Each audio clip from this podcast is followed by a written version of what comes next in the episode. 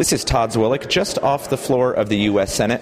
Republican Senator Orrin Hatch is a senior member of the Senate Judiciary Committee and a former chairman. I'm here talking with him about the prospects for a new Supreme Court nominee in the Senate when it comes from President Obama. Last question. Did you know that Try to be throwing nice. out Hillary Clinton's name was going to set off that kind of. Heavens, no. You know, I, I, Sure, you did. you think I did? You guys think I'm that Machiavellian, huh? I'm, I'm one of the most innocent people around here. I grow every day in, in the aura, in the aura of my colleagues. what do you think the chances are of somebody being nominated from outside the outside of the court, outside the bench, a governor or a senator? Well, it would be uh, that would be a good thing in some ways because uh, you know I think we're getting too much to where people have uh, we, we, we, we relied too much on, on sitting judges. I I think it's very good to have people that haven't necessarily sat on the bench but have the have the intellectual acumen to be able to handle the position. And there are a number of people who would fit that category who would make excellent Supreme Court justices. Are there any Democratic senators who you think would make an excellent choice at this point? Sure, there are some. There are some. I would not like to kill their chances. well, that was nice about that was nice about Hillary yesterday. I mean, let's face it. Uh, I have a lot of respect for her. How is how is the atmosphere now in the Senate as compared to the run up to Justice Sotomayor's nomination? Is it is it just about the same, or, or is it significantly more sour? Do you think? I think since the health care bill, it's pretty it's significantly more uh, more questioning and more problematic.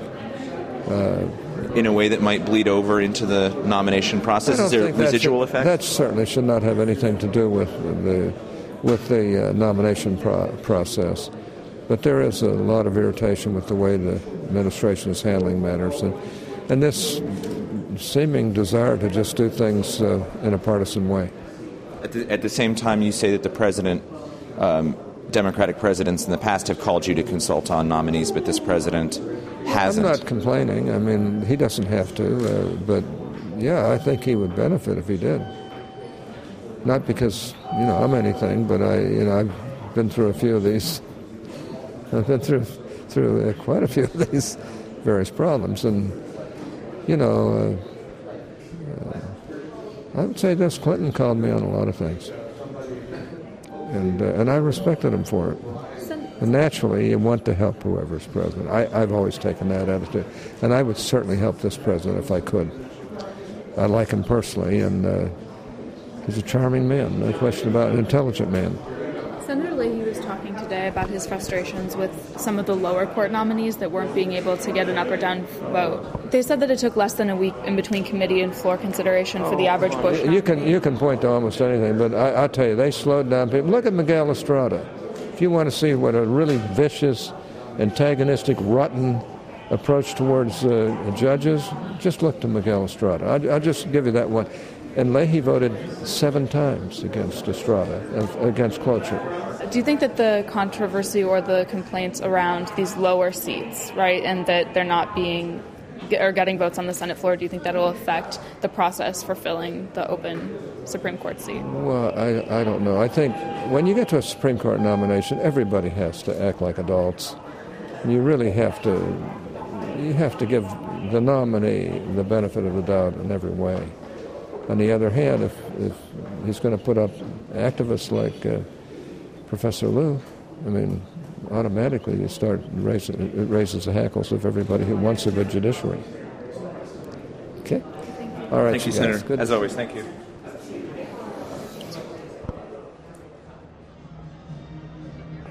This is Todd Zwillich from The Takeaway. I'm standing in Freedom Plaza on Pennsylvania Avenue in downtown Washington, D.C., just a block from the White House. And I'm standing with Jim Tomasik. He's an iron worker from Memphis, Tennessee. And he's also the permit holder and one of the organizers of today's tax protest, tax day protest here on April 15th in Washington. Would you explain why you organized this event and, and how you went about doing it? Well, actually, it kind of grew out of a uh, something that was intended to be a little bit smaller, but uh, people started becoming interested, and I think it's growing into something quite quite a bit larger. Uh, I'm a fair tax advocate. I am one of the editors for FairTaxNation.com. and uh, we are we promote the fair tax, which does away with the income tax and it does away with the IRS, and it replaces it with a consumption tax. And the way our government has been going at things and controlling things, I think it would be the greatest return of power back to the individual uh, voter.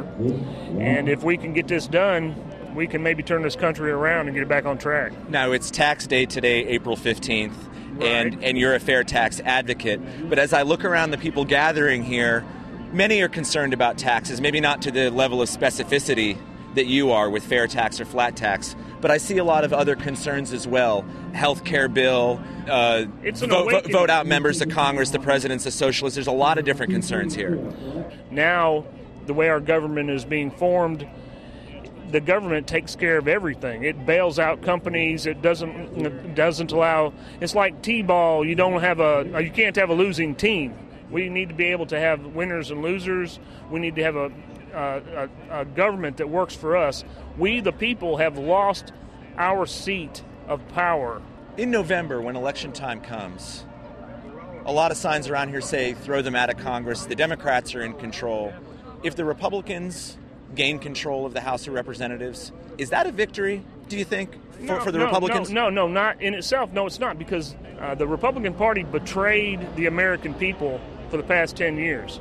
They they paved the way for Barack Obama and the Democrats to do what they're doing. So I'm as mad at the Republicans as I am the Democrats. So how do you keep them out? How do you keep you the Democrats? you don't keep parties out. You put correct people in.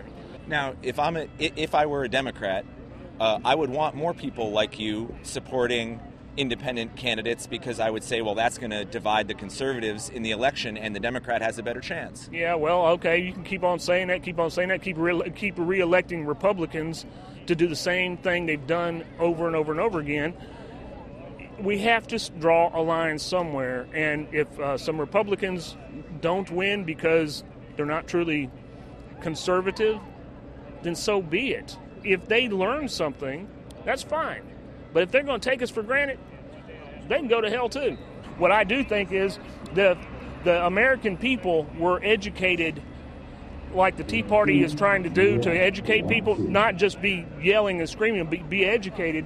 We would shut down that IRS building and it would become a museum of ty- tyranny that was inflicted on on the people of the United States by our own government. Now, how, how long ago did you apply for your permit? How long ago did you come I up for the about, idea? About six months ago. Okay, so six months ago, uh, before really a lot of the momentum that we're seeing now for the Tea Party developed. So it actually was independent of a lot of that. Well, actually, I, I, I come up here for the 912 march. Now, what does 912 mean? What does that name mean? So we need to go back to the mentality of this entire country working together like we were on 912. 912, people forgot they were Democrats and Republicans. They, they, they were Americans, and that's what we need to be again. We need to be Americans fighting for what America was all about. So th- this event today is likely to be a lot bigger than you planned because you you applied for this permit six months ago. Since then, healthcare has happened. Um, they're working on cap and trade and climate change. So there's a lot of different uh, concerns that are probably going to going to come together here. Well, I hope not. This needs to be. A, this is a tax reform rally. This is not about health care. That we've already done that. We, I'm sure we'll be doing it again. But we need to take control of our government. Our government does two things: takes our money and spends our money. We're working on the taking our money part today. I, I have to excuse me. I got to go work on some notes.